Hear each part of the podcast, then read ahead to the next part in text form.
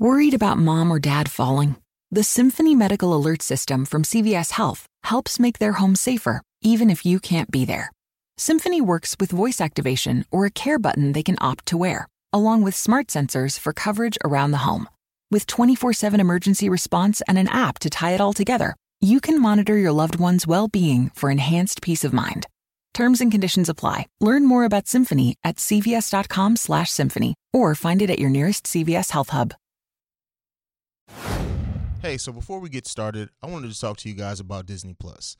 Now, I know by now you've probably heard about Disney Plus, the new streaming service that includes Disney, Pixar, Marvel, Star Wars, and National Geographic. With all these amazing brands in one place, Disney Plus has one of the most incredible libraries in the entire streaming landscape, and it's all ad free.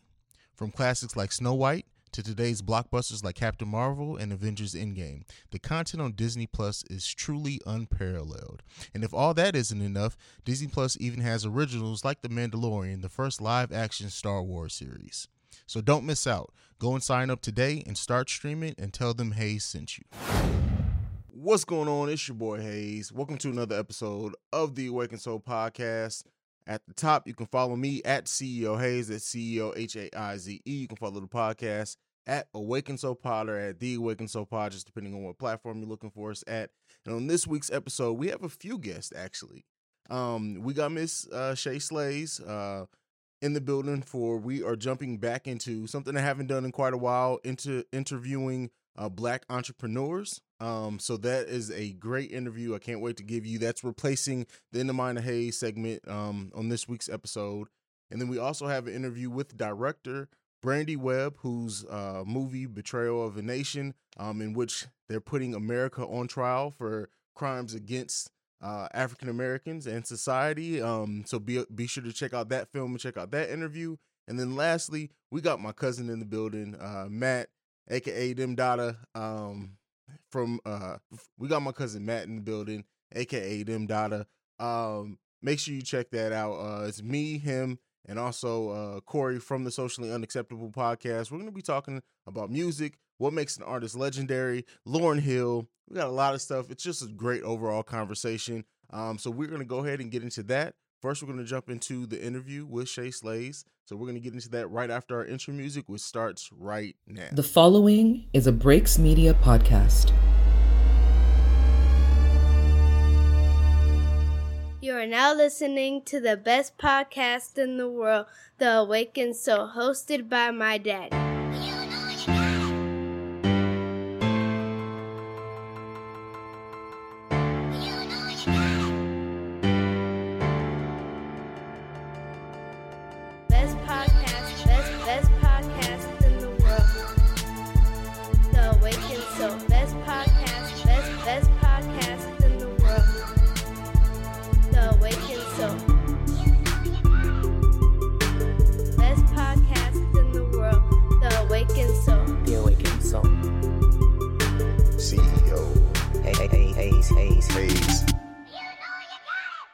We are actually skipping my dark and twisted crazy ass mind this week, and we're skipping it to highlight black entrepreneurs. And so the first one that I have up is um, a woman who built her own fashion line off nothing but sheer strength and will and determination. We have Miss Shay Slays in the building, and so uh, first, the first thing that I want to ask you is, how did you get started? In being an entrepreneur? So I can go back to, I guess, just really the start. Um, I was in the fashion academy in high school, so you know this was already my world from a young age. Um, I was born and raised in, in Jamaica, so coming here to America was, you know, my parents, my mom brought me here um, for better opportunities, and um, my mom actually came here like two to three years prior to coming to get me and my sister. We stayed with my dad, and then after we moved here, my dad moved here. Um, so, um, fast forward, I, I gave that island background because the parents they don't understand the create the creative side of things.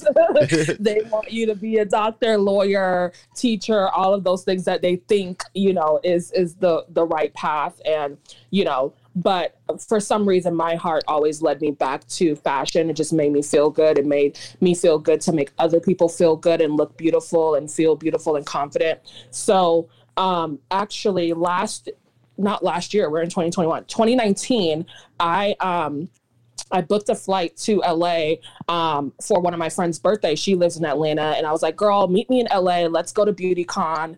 And so um, I was there like a day earlier, and I learned that the fashion district was in LA, mm-hmm. and so I went walking, went for a scroll a stroll down the street and these two guys like just stopped me in my tracks and they were just like wow you're so beautiful are you a model and i was like no um, they were like, well, we want you to model for us. And I like didn't even know these guys. I just followed them into an alley that they told me to come with them. I was like, okay, they wanted me to like model their stuff.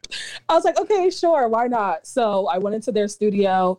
Um, and within seconds i was already modeling like their vintage clothing and stuff and i think i had did post that on twitter um, i started my twitter just like as like a fun thing but obviously now it's like business mm. but um so yeah so they told me where to go in the fashion district to find certain things and because i told them what i had in mind. And so i didn't have much time there because um, it was just like a weekend trip. So when i came back home to miami i like literally was like what am i doing here? And i ended up just like booking a one-way flight back to la like the same week. Wow and booked a one way. Didn't know how long I was going to be there. I packed enough clothes for about a week, but I didn't know how long I was going to be. One of my friends from Florida was living there at the time, and she was like, "Girl, you can stay with me," you know. And I'm a person that don't like to be in people's spaces for too long. So mm-hmm. once I figured out that I was, it's clearly moving like more than a week. I had to call my parents. Like they sent, they shipped me a box of clothes um because i like i said i didn't have clothes. I had to shop for clothes. Now i had to find somewhere to stay because i didn't want to be in this girl's space for so long.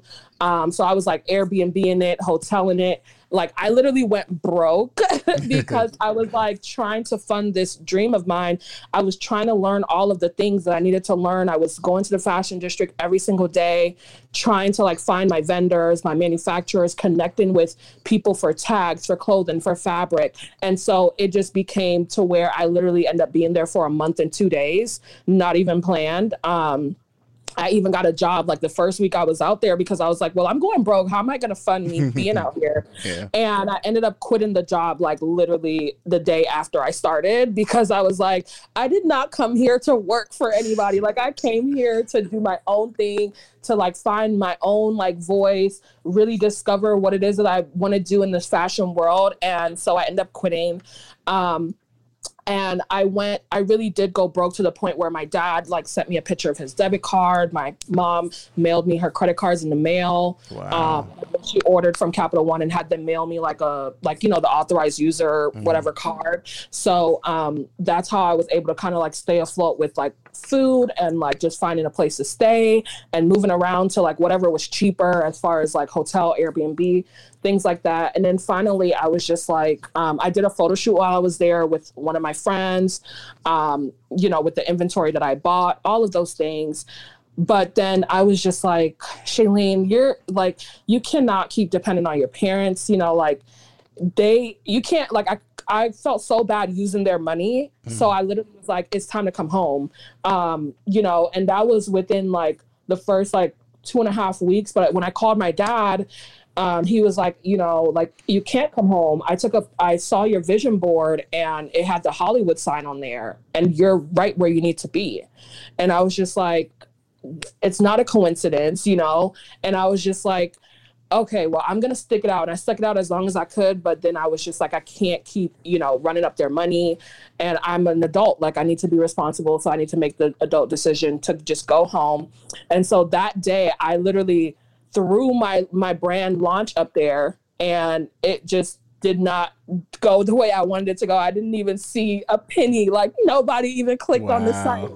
I was like, dang, why did I do like I rushed this thing? So when I came home, I ended up just giving all the inventory away because it was things that I couldn't even fit. So I wasn't even the model. Mm. And like the brand is my name. So it just it just all didn't it was just too rushed. And so that was in September of 2019. And so um, January of 2020, I um, well, I remember going viral for my a video that I posted of my style while I was in the hotel room in LA and everybody just asking me what I was wearing. They were loving the confidence, they were loving the vibe, they were just loving on me. And I was, you know, girls were DMing me, like just appreciating the fact that I was so unapologetically confident in myself and my body. And I realized that when they were asking me what I was wearing and where is it from, I was sending them to New York and Company, Fashion Nova, Pretty Little Thing. I was sending them to all of these brands that are already established when I already have the resources and knowledge myself to put that money back in my own pocket. Mm-hmm. So that's when it clicked for me. And so January, I was just like, all right, we're going to do this because you did not literally go across the country, a five hour flight there and back to and go and went broke and all of the things that you went through while you were in a, a new city where you basically knew nobody you know, to just come home and just not do anything about it and to just continue to be regular and continue to just sit in your brokenness. Like, yeah. no. So um, that's when I was like, all right, we're going to go for it. And crazy thing, I just February 2nd, I phoned a friend. I'm like, hey girl, what are you doing? Like, I need, I have two items that I found. Um, it's plus size, and I'm just gonna launch with these items because they can fit me. I'm gonna be the model. You're gonna take my pictures, and that's how it went. And we went literally went to um, Palm Beach downtown outside, took some pictures, and launched that item. And the support was so real that day. Um, and I was so grateful and I was just on a high. I'm like, no, we're gonna keep this going. And um and so in February I didn't goal set, but in March, um, I started to goal set. I made a goal for like two thousand dollars, I think, because I was like, that's what I made in February without even goal setting. Let's let's do that this month. Um, and when the pandemic hit, like the that was in the middle of March, and that's like a month in. Um, the end of March, I ended with 11k in sales like within my wow. first basically my first month so um it really was like it showed me that I was walking in my purpose finally. And that was like all I've wanted to do was was make an impact while making an income. And being that I was making an impact on so many women like girls would literally DM me text me crying like with the fact that like I'm helping them find their confidence by just literally being me on the timeline. And that just made me so grateful. And I it just sparked that it lit that fire under my ass to just keep going. And so you know while everybody was telling me to go inside because it's a pandemic I was like no I need to twirl in these dresses. I need to give the people what they want and actually, I want to put out there that February 2nd, I had no idea this was my great grand this was my grandfather's my late grandfather's birthday. I just learned that this year on my 1 year anniversary. Um, he passed away in 2018. Uh, and my dad just told me that literally on my one year anniversary on February 2nd, I like went to my parents and my dad was like, you know, it's your grandfather's birthday. I'm like, it's my anniversary. What? and I didn't know that. I'm like, listen, the universe makes no mistakes. Like I didn't even think of February 2nd as like a date. It just happened, you know? Um, it just happened naturally. So that's how I got started is I just picked up on the fact that everybody was loving the energy, loving the vibe, loving my style. And I had the resources and knowledge and it's something that is dear to my heart, fashion. So I just decided to, you know, put that money back into my own pocket and and start my brand. I was always a, a, great salesperson. I was top sales every every job that I worked at in the beauty industry in retail. I was always number one every month um, in sales, so I know how to sell.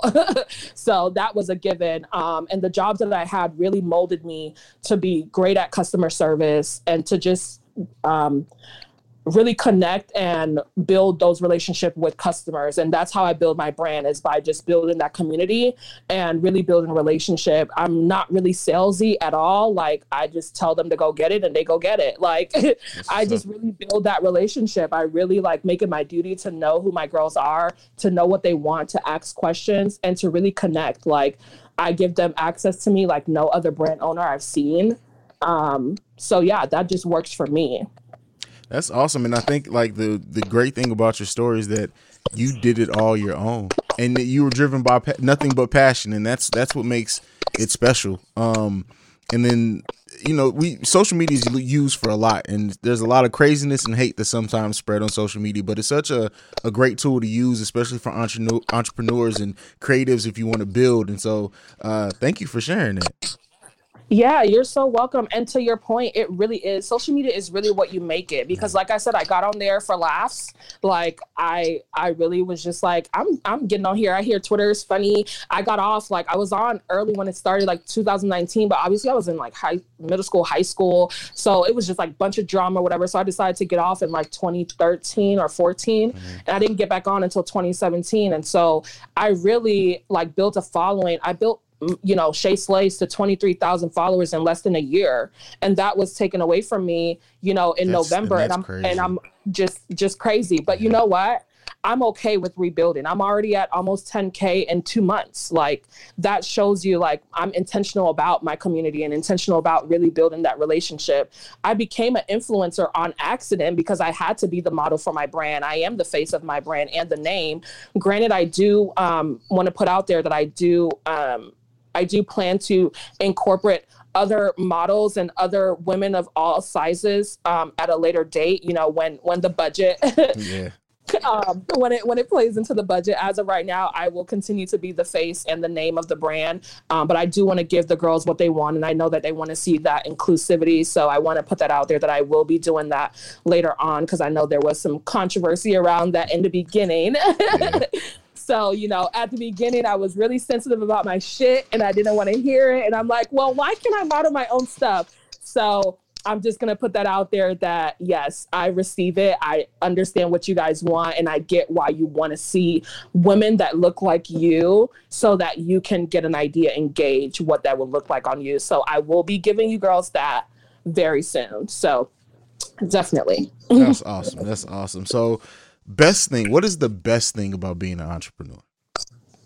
The best thing is literally doing whatever the hell I want when I want. Like okay. that, I think that's the best thing is just like being able to just be on your own time um, and to create your own schedule, to be your own boss. Like I think that's the best thing for me, but also um, to to see the impact that I have on others is really dear to my heart. Like that really like does something for me.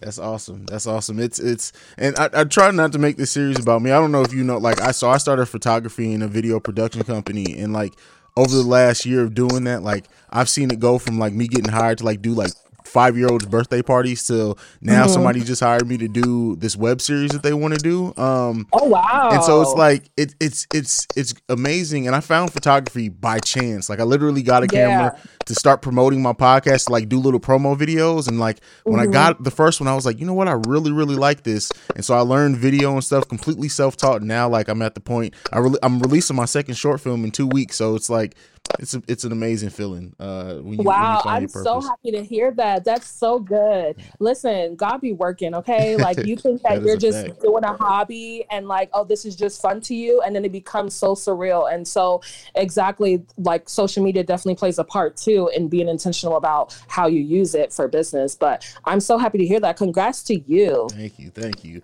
Uh, so I hate asking this, and I probably need to find a better way to present this. It's not what's the worst thing what's the worst thing about being uh, an entrepreneur? But I, I, guess it's better. Like, what's the most difficult thing? Because if you're doing it, if you're in your passion and you're in your purpose, yeah, it's, it's not, not, really. it's thing. not the worst. Mm-hmm. Yeah, it's just difficult.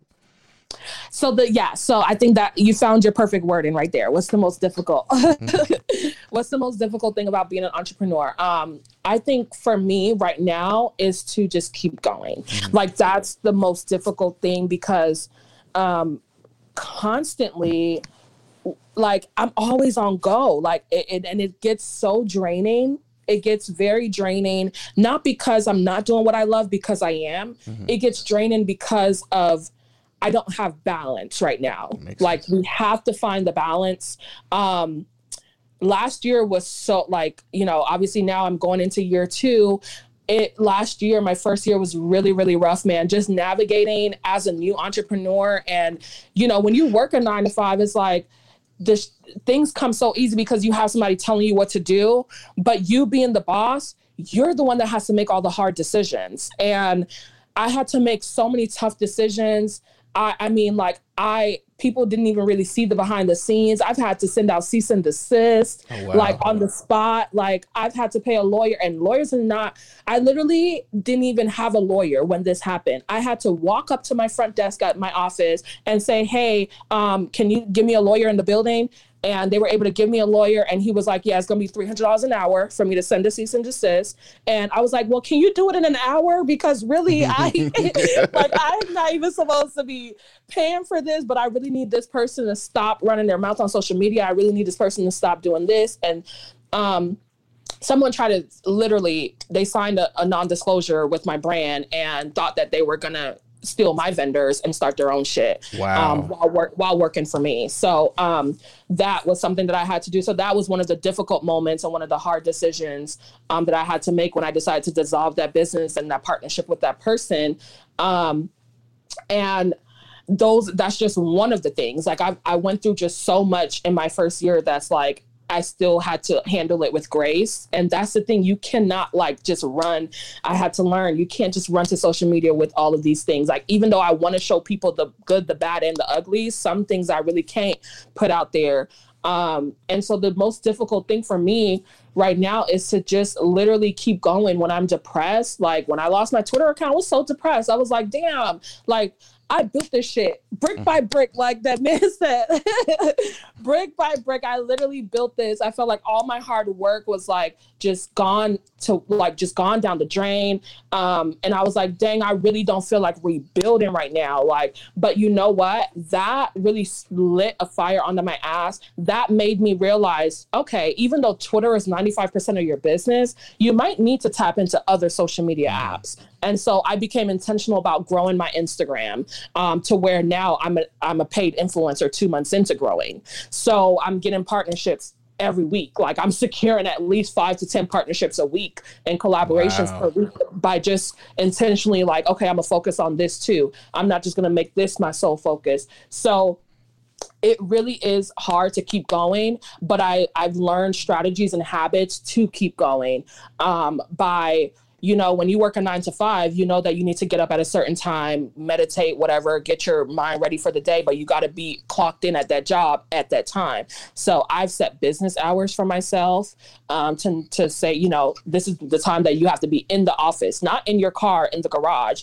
in the office and actually working from this time to this time. These are the days that you're shipping because you have that on your website that these are the days these people's orders are going to ship out. So I'm intentional about that. I'm intentional about my self-care. Sundays, I I really I'm like I'm not working on Sundays because I was working Monday to Sunday. So I was being I was getting drained. Um, and even though sometimes on Sundays I, I'll open my laptop and I'll be like, all right, I see an email, I might as well respond to it because I'm not that person that's like, okay, it's Sunday, you emailed me, I'm gonna wait till Monday to email you back. Like, no, if I see it, I'm gonna respond. If you DM me, I'm gonna respond. So you know why not? I have my phone in my hand. I'm not doing anything. I might as well. So I do little stuff like that here and there, but I'm intentional about not going to my office. I'm intentional about self love, self care, buying myself roses, lighting a candle. I'm intentional about those things on Sunday, finding the balance. Um, I'm intentional about being present in my relationships, my friendships, and my family. Like it was times last year when I would like, I would be with my my ex and we would literally be at dinner eating and I'm working on my phone while we're eating and he's just Yeah. looking over there like dude can you like can we just have a moment? And I'm like dang I'm sorry. Like let me just I gotta I gotta take this payment real quick. Like she needs this dress. And so I became really like intentional about being present in those moments because that causes strain you know on on things. So um just really finding the balance and being intentional about keep going like and being consistent and not constant because that's how you would mm. get trained a good one. so i live by that. Consistent not constant. Don't constantly do the same thing over and over. Just be consistent with what you're what you're doing and forming those habits. Don't be wrapped up in the numbers. Form the habits and your numbers are going to literally skyrocket. There you go.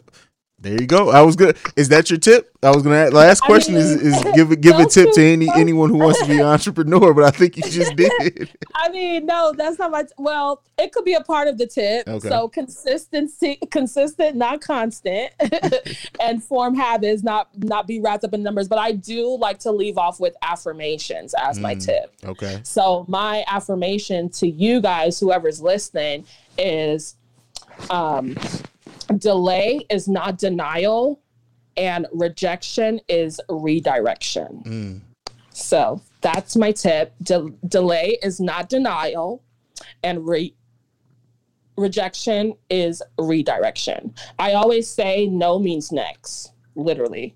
I don't care for the word no. Like it, it's not. It, it literally means nothing to me. Like I play around and I'm like, you know, people like I don't like to hear the word no, but in my business life, it just really means next. Like when I slide in the DMs of a customer and I'm like, hey girl, these are the new items for the week. Let me know what you love, you know. Um, and they're like, oh, I don't want anything this week. Okay, that's fine. All right, babe. Catch you next week, and I'm on to the next person. Hey, babe, these are new items. Like, what Awesome. is it? Like, it means, you know, like when somebody tells you no to an opportunity, it just means the opportunity just wasn't for you. It didn't align with you. Move on to the next one. So, yep, that's my tip. Well, there it ha- there you have it. Go ahead and give them your social media so they can follow you and reach out to you if they if they so choose. Yes, if you connect with me or resonate with me, um, my social media, my Instagram is on the screen. It's at Shay Slays, so C H A Y Y S L A Y S. My Twitter, my new Twitter is not Shay Slays, so not, and then C H A Y Y S L A Y Y S. Um, and you can find all the links to like my brands and all of that um, in my bios for all my social media. Perfect. Well, want to thank you again for taking time out to do this with me. I, I can't stress enough how much this means. I really want to use my platform to highlight more Black entrepreneurs. So I really want to thank you for that. Yes, I love that. Thank you for reaching out to me and for the opportunity to be on your platform. being a mom is probably the most rewarding thing that I've ever done. I have my own company, but I'm a mom first. A young urban mom, it's not an experience like any other. When you're young, you're growing with your kid, you're growing into that identity. developing and creating a community of moms that are basically sharing information with one another so that we could be stronger moms. Perfect imperfection, beautiful chaos, doing the best you can every day, falling down nine times but getting up 10. As long as you are led by love, you kind of can't lose. Moms coming together to share information so that we could be great parents for our children. Us being the change we wanted to see in the world. Yum came into existence. Breaking up is hard to do, but when it comes to your wireless carrier, you should have left a while ago. You're over the big three carriers. You deserve better. Xfinity Mobile. Now you can get unlimited with 5G included for just $30 a month on the nation's fastest, most reliable network. So break free from the big three and save with Xfinity Mobile. Take the savings challenge at xfinitymobile.com slash my savings to see how much you can save when you get Xfinity Mobile and Internet together. Reduced speeds at 20 gigabytes per line. Most reliable based on Root Metrics US report. Results vary, not an endorsement. For the ones finding new ways to ensure the job always gets done. For the ones wearing many hats. For the ones who are hands on, even from far away. And the ones keeping business moving forward. We are Grainger, offering supplies and solutions for every industry. With 24 7 support and experienced staff at over 250 local branches. Call clickgrainger.com or just stop by. Grainger, for the ones who get it done.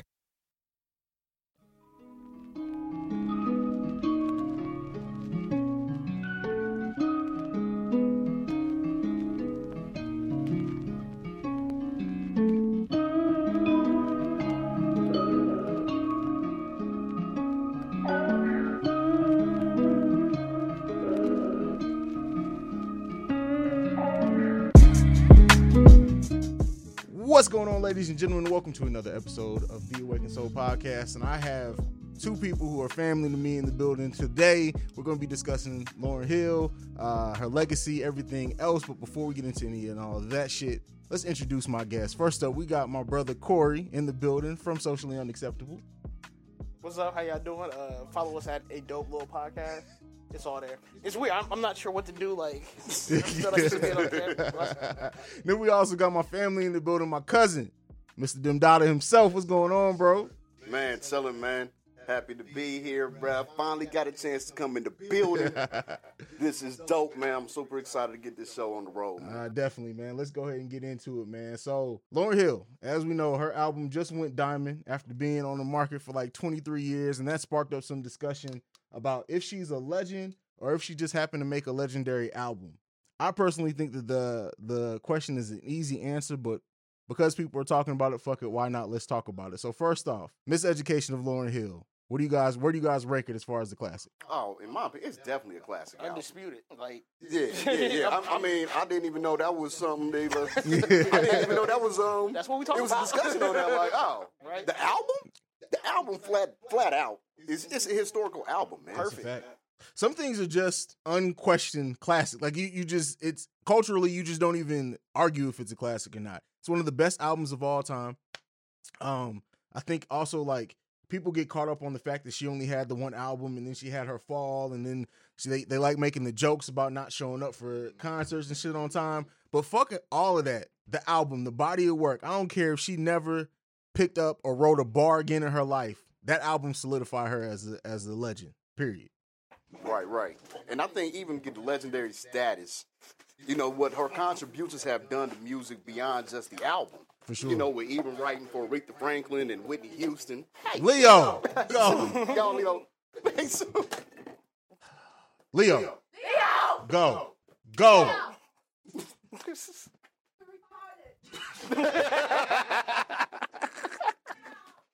Take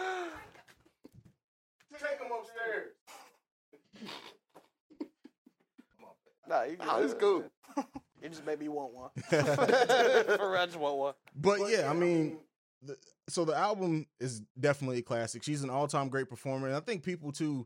And I guess we'll get into the conversation if she's a legend outside of just the album. But people forget that Lauryn Hill with the bars was fucking dangerous. Oh, has one still to this day has one of the best verses directed at Tupac, man, woman, or child, and people forget about that shit. So, what do you guys think? Lyricist, bro. I went and back and looked up on some of her freestyle. Mm-hmm. Bro, what she was doing off the dome even back then. You know, really challenging the system. Yeah. You know what I'm saying? She would come on people, the music industry, everything. The way that she did is so articulate. Mm-hmm. You know, hey, bro, she, she was a dope artist, bro. That's a fact. That's a fact. Corey, One of the you think? things that I got from her is like, and I didn't appreciate it at the time when I first heard her, but like as an adult, the miseducation helped me understand what love really is, Mm. Yeah. and became comfortable with talking about it with my homies while we discussing the album. So it's like just by that fact alone, being able to create that discussion and being able to be vulnerable about something that really wasn't talked about a whole lot in music at the time. That's a fact. Mm-hmm. To me, that by itself like makes her a legend in my eyes Yeah. because of her impact and the way she had on the way I listen to music. Hands down, like I, no no contest. Yeah, what do you what so what do you think about like when people say that she's not a legend and this is the this is the way that I look at it is that not only is she a legend because of her own solo album, but the Fugees wouldn't have been what the Fugees were without Lauryn Hill. The Fugees oh, was the first rap album I ever owned. Okay. I oh. was I want to say seven years old in Virginia Beach. It was like the first CD I found. Put it in Ready or Not, all of that. Just like hint. It was one of my first introductions to hip hop. Makes sense. That's Makes great sense. And so like I'll forever like you can't tell me she's not a legend. Right. And even the music videos when she's sitting in the theater rapping, I'm just like that was the first time I seen people that look like me on TV Yeah. preaching. So Mm-hmm. it's like, yeah, for sure. And then Matt, before you go, the one thing I want to point out too is that as many people that they talk about how the public likes to push fair skinned black women, why don't we acknowledge that Lauryn Hill was probably the first dark skinned rap female rapper to be a household name? Keep in mind, I was in Ger- I lived in Germany when the Fugees dropped, and you could you couldn't go anywhere without hearing the shit in Germany.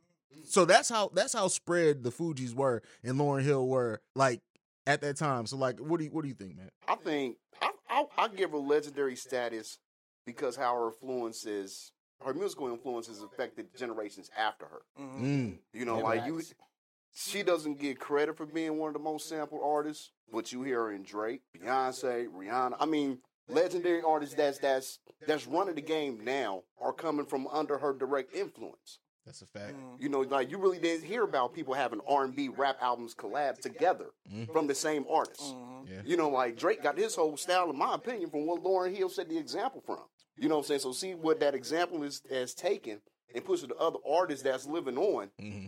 That's legendary status, in my opinion. Yeah. What you And if, even if you think about the way the miseducation was structured, like with the skits, and like I actually felt like I was in the classroom. Yeah. I felt that also paved the way for a lot of ways. A lot of the albums that we deem as classics were shaped. Like if you think of how like just structurally how Good Kid, Mad City is structured, it tells you that story Mm-hmm. all the way through. I felt like her albums was one. I don't want to say the first, but one of the first to have the impact on me that did that. Yeah. That I could just sit through and listen from start to finish and be captured all the way through.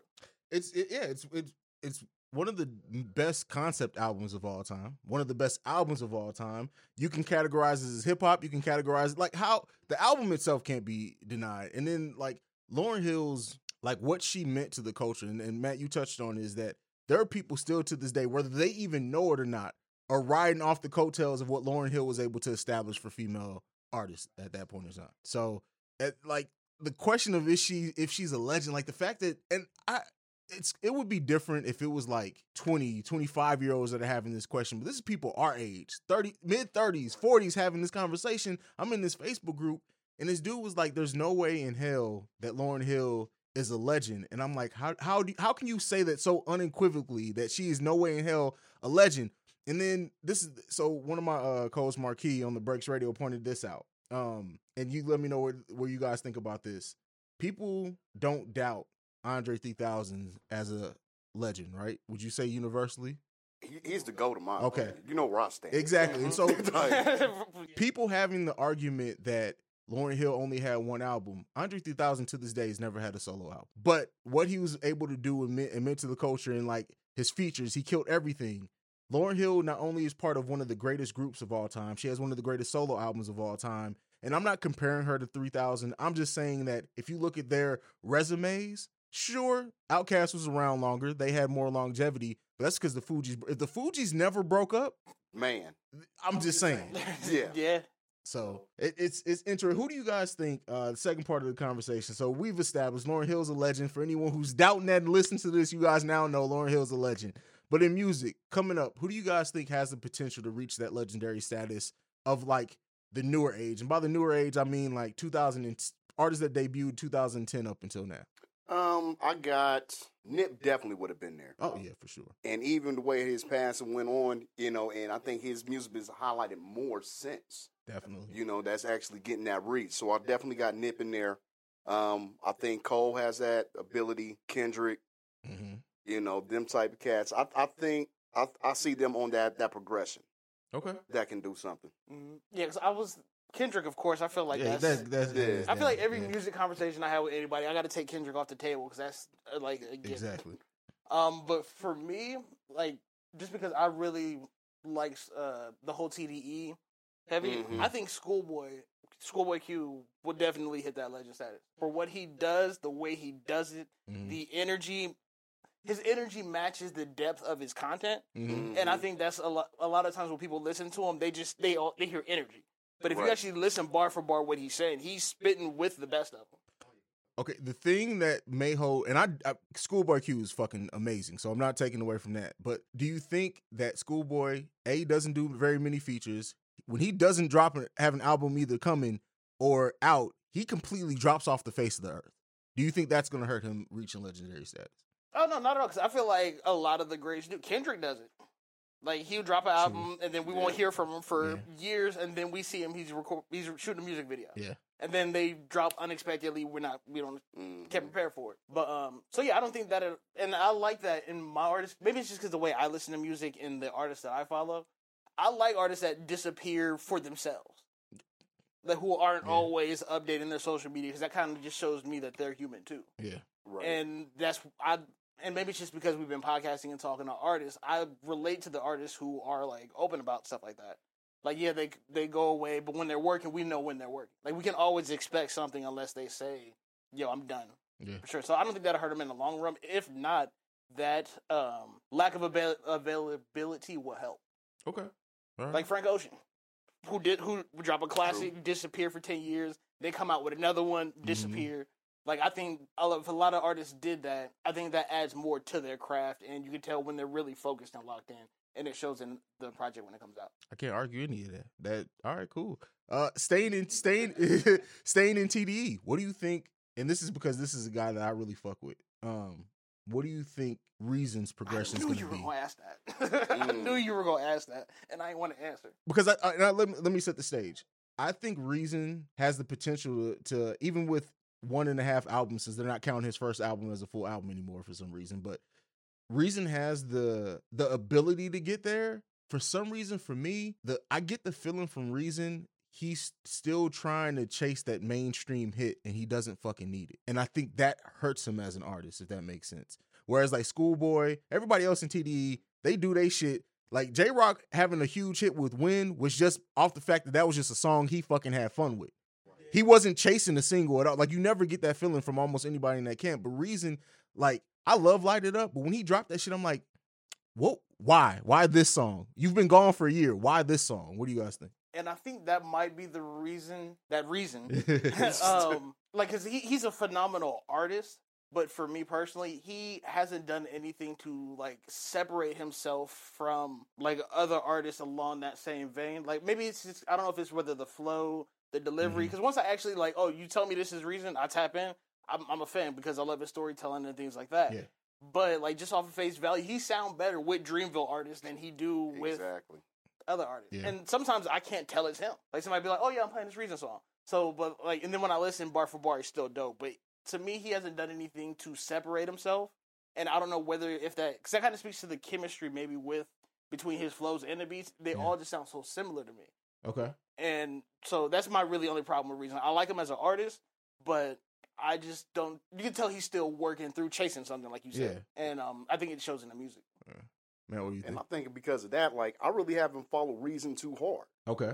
You know, because I mean, because like you said, it doesn't. It's not anything that really separates itself to me. What I do here, I hear like, oh, that's him. Oh, okay, yeah, that's dope. You know, like the Lam- uh, Lamborghini Lambo, the Lambo truck. Mm-hmm. Oh yeah, Yeah. sure. fire. You know what I'm saying? Oh yeah. But when I was but when I go back and try to listen to other things, like, oh, okay, it's not that. it's dope, but it It's sounds like something, something. I've heard before. Yeah. And especially with TDE, when you got Jay Rock that done came so hard, you see what Schoolboy done did. You know, like that level of standard hmm is a little bit higher on that side, in my opinion. Oh, for sure. You know, yeah. so so what you gonna do that's really gonna separate yourself? and I can't imagine the pressure being on that roster alone. Oh man, Like, uh, because Isaiah Rashad, one of my favorite Mhm. rappers, like even outside of TDE, one of my favorite rappers to date. Like, um, and then because I was watching some old interviews he did talking about like how he had like struggles with addiction. I can imagine being under the kind of pressure on that that lineup. yeah. So like, I also want to take that into account when I'm listening to Reason because like. The first thing we bring up is like everybody else on TDE compared to Reason, Right. Yeah. and so it's like you gotta. I try to keep that in mind when I talk about Reason because like I like him. I just can't wait to see when he develops his own sound and because their roster is crazy with like Zacari, Sir. Mhm. They cover everything, and he just hasn't set himself apart just yet. I think he will eventually, and when it does happen, it's gonna be big. I just don't think we're there yet. That makes sense. That makes sense. What? So when you guys look at legends, right? And I know we're talking about people who could become legends. There's a few different, uh, like the way that I break it down. There's a few different categories of what make people legends. You could be a legend for what you do culturally. You can be a legend for sales. You can be a legend for a combination of everything, or just you can be a legend for great music. Like Black Thought is a legend because the motherfucker can literally. You can just hand him pieces of papers with words on it, and he can rap. All, have you either one of you guys ever been to the Roots picnic? I haven't. I've always wanted to. See, Right, going, right. going to the I always Roots bucket, to- bucket list item for sure. Going to the Roots picnic solidified Black Thought as one of the greatest MCs of all time in my and I'm, that's why I'm not saying rapper. I'm not just like MCs. The way that he commands a crowd and the be- second to I always say Busta. People always laugh. Busta Rhymes is the greatest live performer I've ever personally seen. I If you ever okay. If you ever that. went to see if you ever saw Busta Rhymes at his height live, he put on a show. But Black Thought is right underneath that for me. Now, like I said, I haven't been to the Roots picnic, Mhm. but I have seen the Roots live. My first concert, we went to um to, up to Cleveland. CeeLo opened, Jaguar Wright, Come on now. the Roots, and the Cast. Mm. That was my first concert. Okay. To see all them do they thing and they element, and this is like oh two maybe. Oh wow. Yeah, um, Bombs Over Bad Baghdad just came out, so it was right after you. Okay. To see that show live, and that's what really put me onto the roots. Mm-hmm.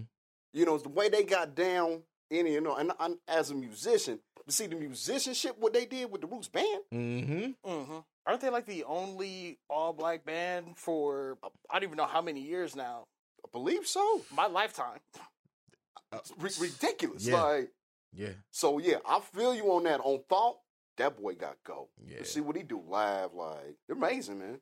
And he started off when I saw him at the Roots picnic. He came out and he he literally just as he walked out just started. It wasn't a song or nothing. Just started rapping and like to see the people in the crowd eat off every word of a of a song that none of us have ever fucking heard was it was life changing for me. It- Literally, it was life changing for me.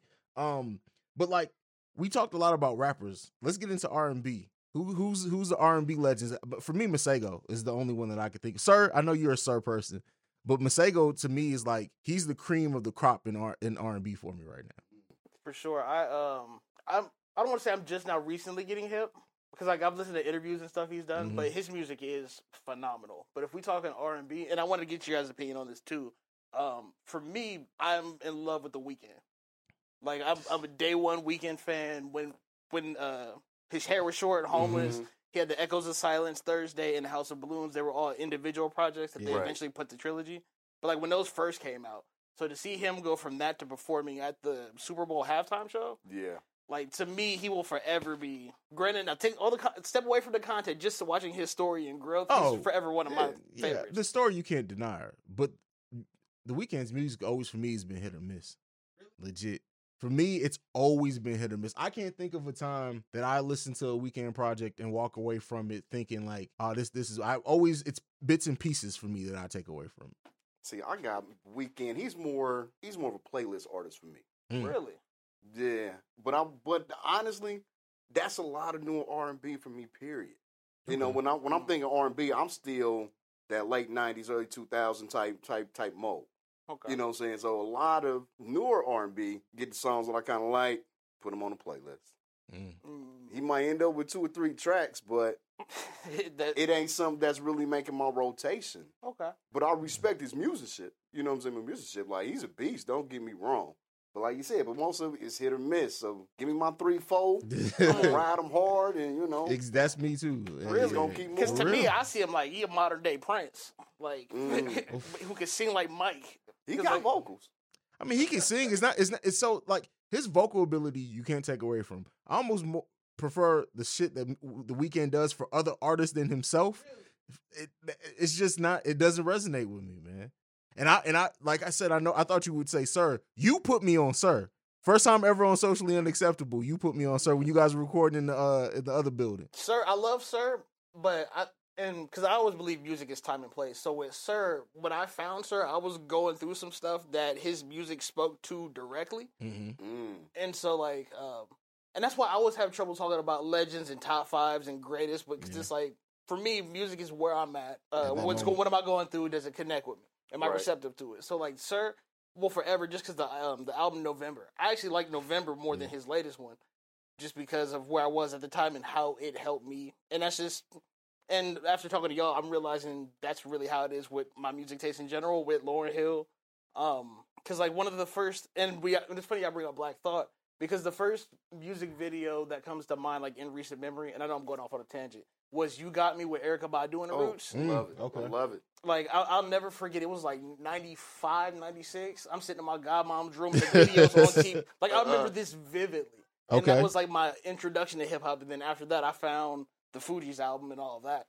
And so, um, my bad. I just went on the tangent there. But yeah, the Weeknd for me, I think, is forever a legend. Like he got Kids Choice Awards off the same songs he talking about blow. Yeah. You can't tell like Yeah. his presentation of his material Okay. is fire. Okay. Okay. Matt, who you got give as a that. legend? Man, I'm looking more. I got Musiq. Okay. That Musiq Soulchild, and I don't think he really gets the credit that he deserves. Even with his pen, like the boy is a beast. He got time in. You know, I mean, the albums that he's put out, he got classic hits that's going to go down. Wedding songs from here on out. You know what I'm saying? I'm, when you got substantial work that's going to pass generations, I think that's what I look for in- when I'm thinking legend. that's gonna get you in that type of standing. But I think he's somebody that should be brought up in that conversation more. That really doesn't get the credit. I like that. You're right. I'd never hear his name brought up in top It- we, we take we take legend for granted. I mean, music for granted, right? Like I really do feel like you saying that just brought it all home because Musiq has been a he's been consistent. Like what what are we about two three decades in for Musiq? I was still in middle school, I think, when Musiq debuted. So like we're two de- decades in with Musiq Soulchild being around for a while, and yeah, he just and he just oh hell he just had an album. Was that last year? The mm, long ass album, and yeah. So all right, I like that one. I'm I was at UC. He came and did a free concert. Did like a two hour set. You know, they used to bring in artists all the time. Mm. But dude broke the show down and did damn near a half a Prince concert. And when I say he killed it, bruh, you know, I mean, I thought Prince was there. You know what I'm saying? Like he was at the make his vo- the boy is cold, man. yeah. Like so, but these type of artists they don't get the recognition, man. But he he he, he the truth. All right, I like that. I'm gonna go with a super underrated one for my next one, who I think is, and this isn't R and B, but somebody who I think is a legend that probably will never get his flowers. You may be too young for this. I'm not trying to ageism you. nah, you good. You good. Devin the Dude. Oh, Mm, yeah, legend for sure. And, and, and so I remember I was listening to Devin the Dude. It was about I think it was after Drake's second album dropped. I, I was at work listening to Devin the Dude, and I worked with some people who were younger than me, and uh, they were like, "Who's Devin the Dude?" I was like, "Is he a rapper? Is he a singer?" I'm like, "Oh, he's everything." He was like, "Oh, so it's a Drake clone." I'm like, first of all, Drake wishes Right. that he could be as good at both as what Devin the Dude is." Bad. Man, oh wow, Devin the dude, bruh. No, I'm late. I'm maybe second half back catalog Devin the Okay. Dude, but at a time where I started to learn more about life is when I got introduced to Devin the Dude. Makes sense. Makes sense. I get it. Never been the same since. Like that Sweet 420, Mhm. phenomenal project. His interlude where he just even if it's just him crooning on the beat, like Yeah. I still, I yeah, for sure. You got that one. Like Okay. and see, and like, and I'm a Scarface fan, so that whole that whole Rap-A-Lot, you know what I'm saying? All them artists and them and Yukmouth and the way that they got down, you know, and really progressed the South because nobody wasn't talking about Texas and Houston and mm-hmm. all that at the time. You know, but they put they put together even going from from Geto Boys, you know what I'm saying? Shoot, all the way back to see how that progression came, mm-hmm. you know what I'm saying, and led into to UGK, you know, shoot, and all that. But Devin the dude, what he especially did with, with doing hooks for all these type of artists and still have his pen immaculate. Mm, you Yeah, know what I'm saying? That when you do hear it underrated. from him, come through clowning. It's like Devin the dude, he that dude. Like That's it. That's all you can say with it. Like Devin the Dude is a is a fucking like anybody who would even remotely try to say Devin the Dude is not a legend. You're just not paying attention. Like you just you can't be familiar with Devin the Dude for me for you to say he's not a legend. And then He's still uh, dropping albums. Like I yeah. think he dropped one last year, two years yeah, ago. kiss- yeah, and people don't talk about it. They take him for granted, but Devin the Dude is fucking amazing. Um, outside of that, uh, I got one more I wanted to hit you guys Can with. I? And go My ahead. fault. Since we're talking about Devin the Dude, I feel like one more legend that I know y'all probably may not be able to agree with me on Curren$y. Are you familiar with Curren$y? Ooh, you think Curren$y's a legend? Oh, no question about it. like he drops music. He even says it, he drops them like they slippery. Mm. He's consistently dropping like five, six, seven projects a year. Okay. Okay. What was it? Two was it 2020? I think he literally dropped a project every month. Oh wow. like Mm. on all streaming services. He's probably the most consistent artist that don't get his flowers. Him and Pusha T are my two legends that don't ever get their flowers. I feel like. That don't even get me started on Pusha T. Pusha T goes down as one of the greatest to ever do it. Period. In my like, I, it's gonna be one of those things where I think Pusha T won't get his flowers from like the mainstream until he gets like inducted into either the hip hop or rock and roll Hall of Fame. Mm-hmm. And that's how I feel about Curren$y because nobody's really checking for Curren$y. Like he has a cult following. His cult's strong now. Okay. Yeah. But um, like he's probably he's always been in my top five favorite rappers, hands down, just because it's so relatable. Because a lot of people, a lot of people that I've talked to, like a lot of the older folks don't like the way he rap. They say it's Mhm. like lazy, slow. But I'm like, yo, if you listen to it, it's really just all lifestyle rap. Yeah.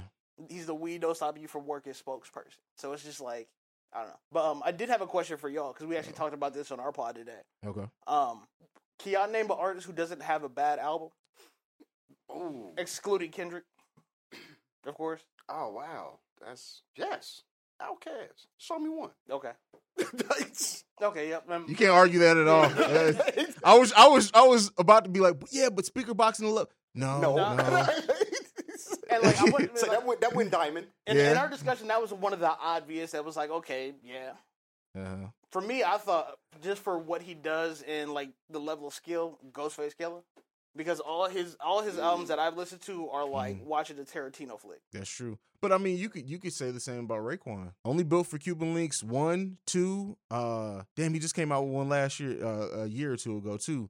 But for his quality, it's been consistent all the way through.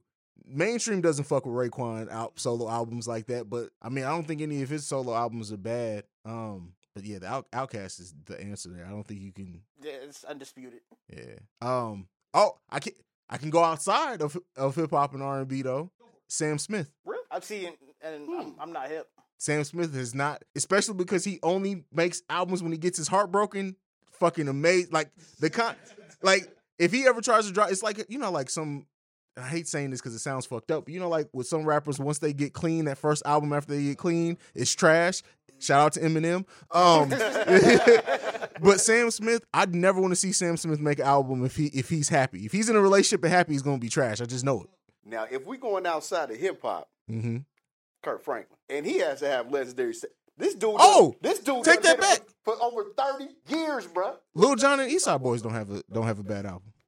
That may that is one of the greatest three peats in all of hip hop history. You know what? Hey, that's that's real.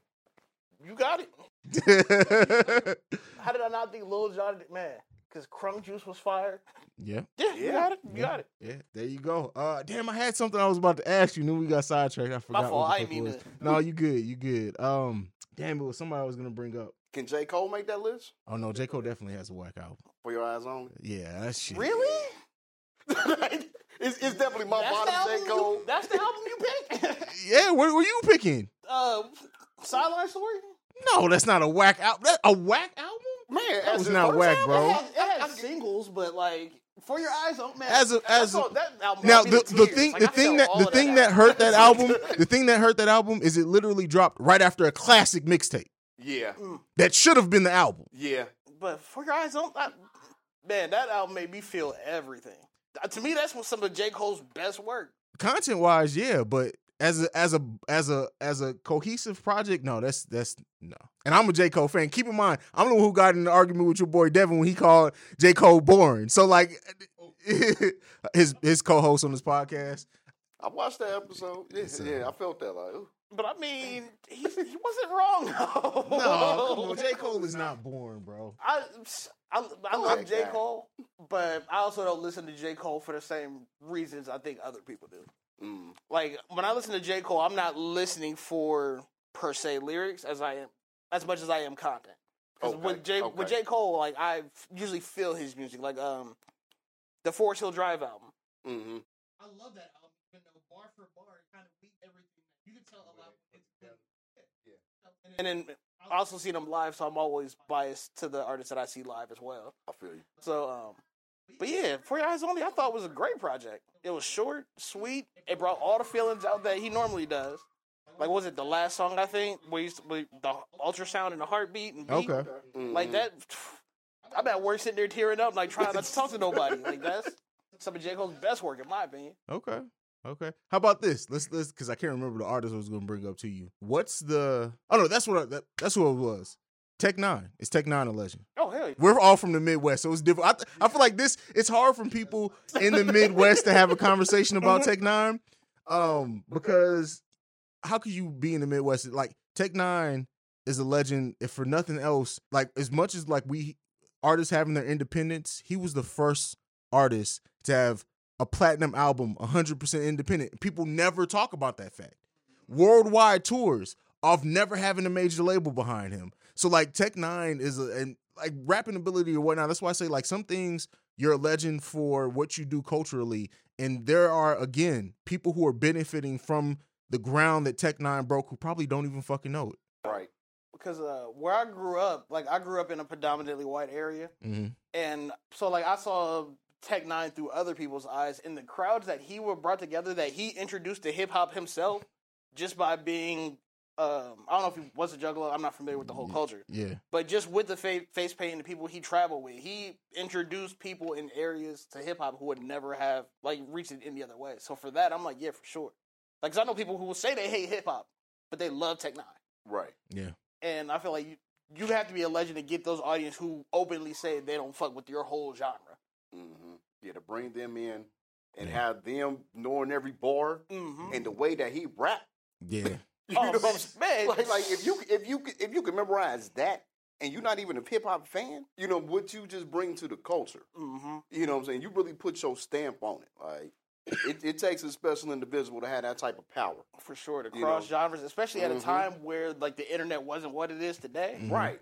That's yeah, that's all fair. Um, last last question I got, and this came up to me right right before we were about to start. What's the worst album by a legendary artist in your opinion? Oh wow. Ooh. I'll go first, as you guys are thinking. Um, and this is only uh, this is only on the forefront of my mind because I had a conversation about it like a month or two ago. But Kingdom Come by Jay Z is terrible to me. It's it. I, I get it. We were excited to see Jay come back, but I've re I've gone back and listened to the album in the last year, and it's it it was worse than what I thought it was back mm. when it first came out.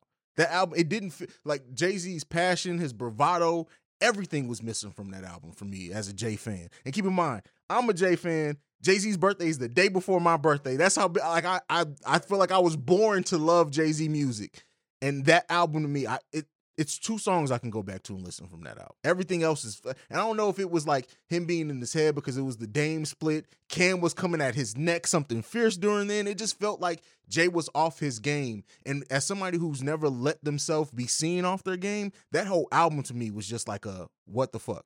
I think I gotta go with the last meal, man. When, when Snoop went to No Limit. Okay. And, and don't get me wrong, I ain't saying Snoop always been the, the most lyricist, but when you look at his body of work, Yeah. you know the albums that he put out, the bangers that he got. Snoop got albums. Yeah. His No Limit days. That that whole no limit era. That's why that verses to me he lost because he went to too many fucking songs from that era. I'm like Snoop, what the fuck are you doing? Like nobody cares about no limit Snoop, but No Limit Snoop, man, it, it it it wasn't it. yeah. I'm like, bro, you had KOC, you had the dopest producer in the game at the time. Like, I, I Mhm. expected more. Yeah, I feel that. I think I'm gonna have to go, and this is probably completely different. I'm gonna have to go Yeezus by Kanye. Mm. That's fair. That's fair. And like, cause at first I thought it was like, okay, maybe I just wasn't ready for it at the time it dropped, and then I went back and re-listened to it. And I'm just like, mm, still not there. But just off the top of my head, that's the one that comes to mind. Cause Kanye forever a legend, but I think that album for me was just like it hurt a little bit. All right. I can see that. I think I got maybe one, one or two songs off that. That blood on the leaves. Mm-hmm. And it be and mo- that's for production. Yeah, ex- exactly, exactly. But beyond that, I really can't think of nothing on Yeezus. I really mess with. You know, even when it came out, yeah, nothing like that. That was about it. Uh what else I could add to that? Uh Revival by Em for sure. That goes without saying. Um testing, ASAP Rocky was fucking terrible. Um this is this is this may get me some hate. Lasers, Lupe. no, you're 100. percent Okay. To, cool. to me, that's my least favorite Lupe album. Mm-hmm. Yeah. That's where that's that was like a turn in Lupe. Like at that point, it was just like, all right, he's he's I don't for me, Lupe hasn't bounced back from that. For me. Oh, oh, for sure. What is it? Tetsuo and Youth, I think, was one that he dropped not too long ago. Yeah. Or the, before his latest one. That one I thought was phenomenal. Okay. And that's one you're of right. those You're right. you you're can right. flip backwards too. Yeah, you're that right. was dope. Um, oh, can I ask a random music question? I know it's Mm. off topic. Okay. What y'all think of that Meek Mill Kobe bar? Oh, Listen, there's very few bars that you can drop that universally will make people tell you to shut the fuck up. right. That was one of them. really? It's just Alright. like to me, it's too soon. Had that been five years from now, we're still healing from Kobe. You feel me? So like because of that, and I mean, it, it's it's read the room, bro. Read the room, and I don't even Right. like using that phrase. Read the room, man. Uh, I got I got to agree with Cuz on that.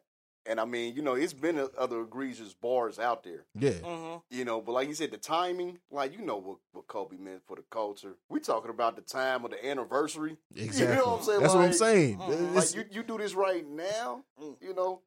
I mean, I, I understand, you know, trying to get paid, blow up like the world trade. I mean, you you got other bars out there that was like, damn, at the time, but yeah, man, you, you, you should have held on to that one for for for a little bit longer, man. yeah. Okay. So now, what if? And I was just thinking about this the other day. What if? Because there's artists who make egregious bars like that all the time. Would that be different if it came from, say, Eminem, who's known for like antics or something like that? Or do you think maybe just because it I was think Meek- anybody who would have dropped that bar the only person who I could possibly, possibly see getting getting away with that bar would be Drake, and that's just because his friend fans don't give a fuck what he does.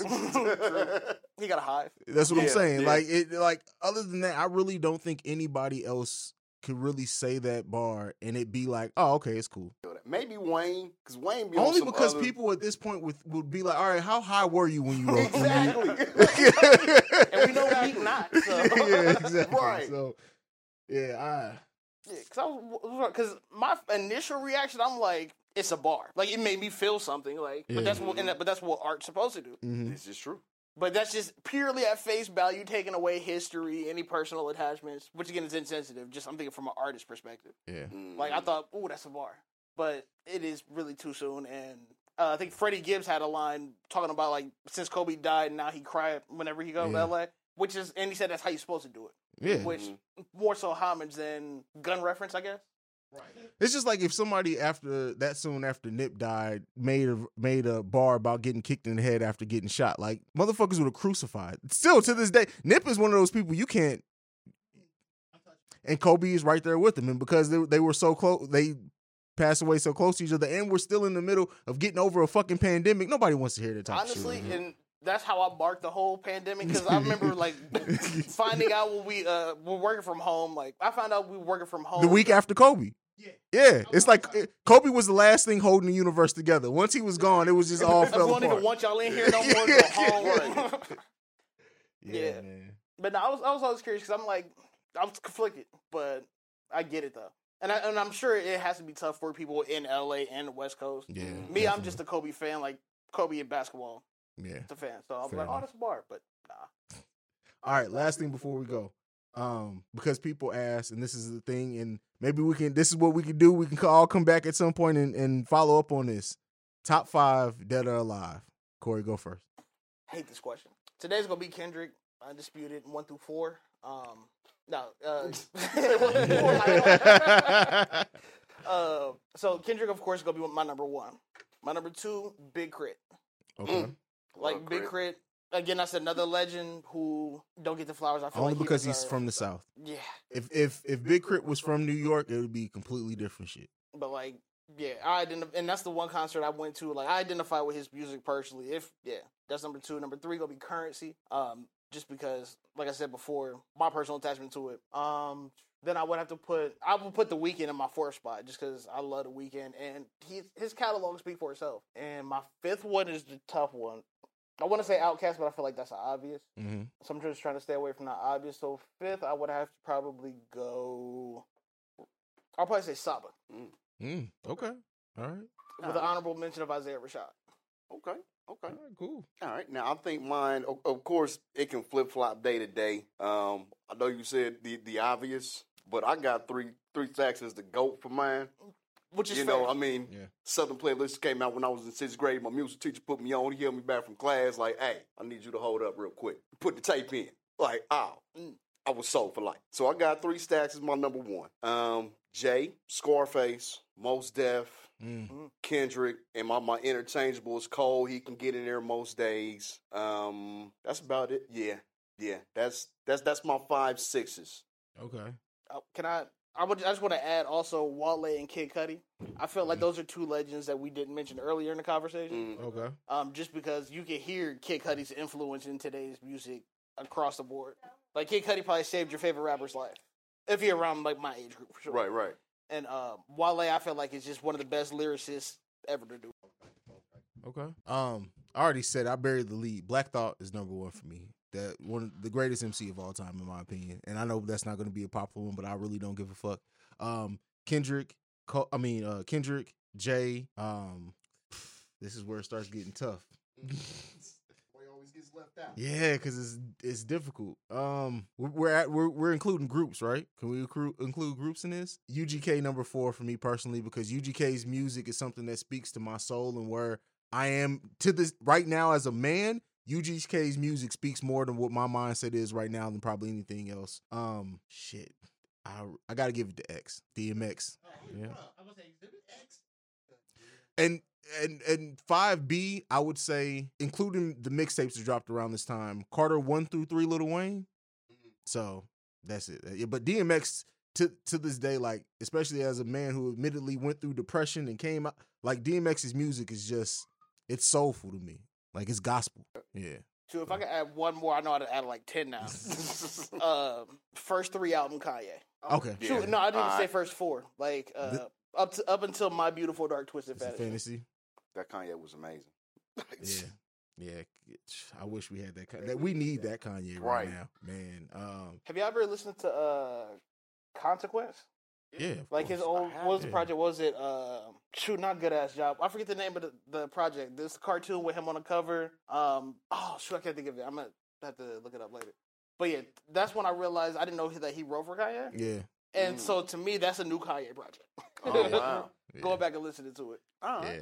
Yeah, yeah, that- and he hasn't been the same since him and Consequence fell out. That's the reason for that. But um, all right, uh, go and give him your social media, Corey. Give him your social media. Let's get the fuck up out of here. Um, you can follow me personally at the Work Husband, a or T H E W R K Husband, and then you can follow our podcast, the Socially Unacceptable Podcast, at a Dope Little Podcast, um, A D O P E L I L Podcast, and then also every other week we also do the Tyish Podcast.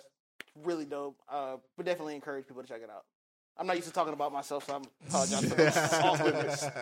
But yeah, that's us. All right, Cuzzo. Uh, you can catch me at Instagram, Snapchat, Demm underscore Dodda, D E M M underscore D O D D A. Also, check out the Sism Podcast on Young Neil's channel on Facebook. I mean, no, no, s- sorry about that. On YouTube. I do apologize. It's the bourbon. My bad. But Young Neil's podcast on um on YouTube. We're on Spotify, Anchor, all your major streaming social sites. Check us out. There you have it. You can follow me at CEO Haize at CEO H A I Z E on every social media platform that I want you to follow me at. You can follow the podcast at Awaken Soul Pod or at The Awaken Soul Pod. You can send us any feedback, questions, comments, concerns, The Awaken Soul Pod at gmail.com. And then lastly, if you want to send us a voicemail so I can play it on the podcast, you can do so at 614 547 2039. We are the number one podcast for the culture. And this week, I'm out this bitch. Peace. That's it. We did it. That was, Oh, that was fun. That was fun. Yeah, it That was, was fun, dope. man. Yeah, yeah, that was dope. That was fun. This has been a presentation of the Break Break Media.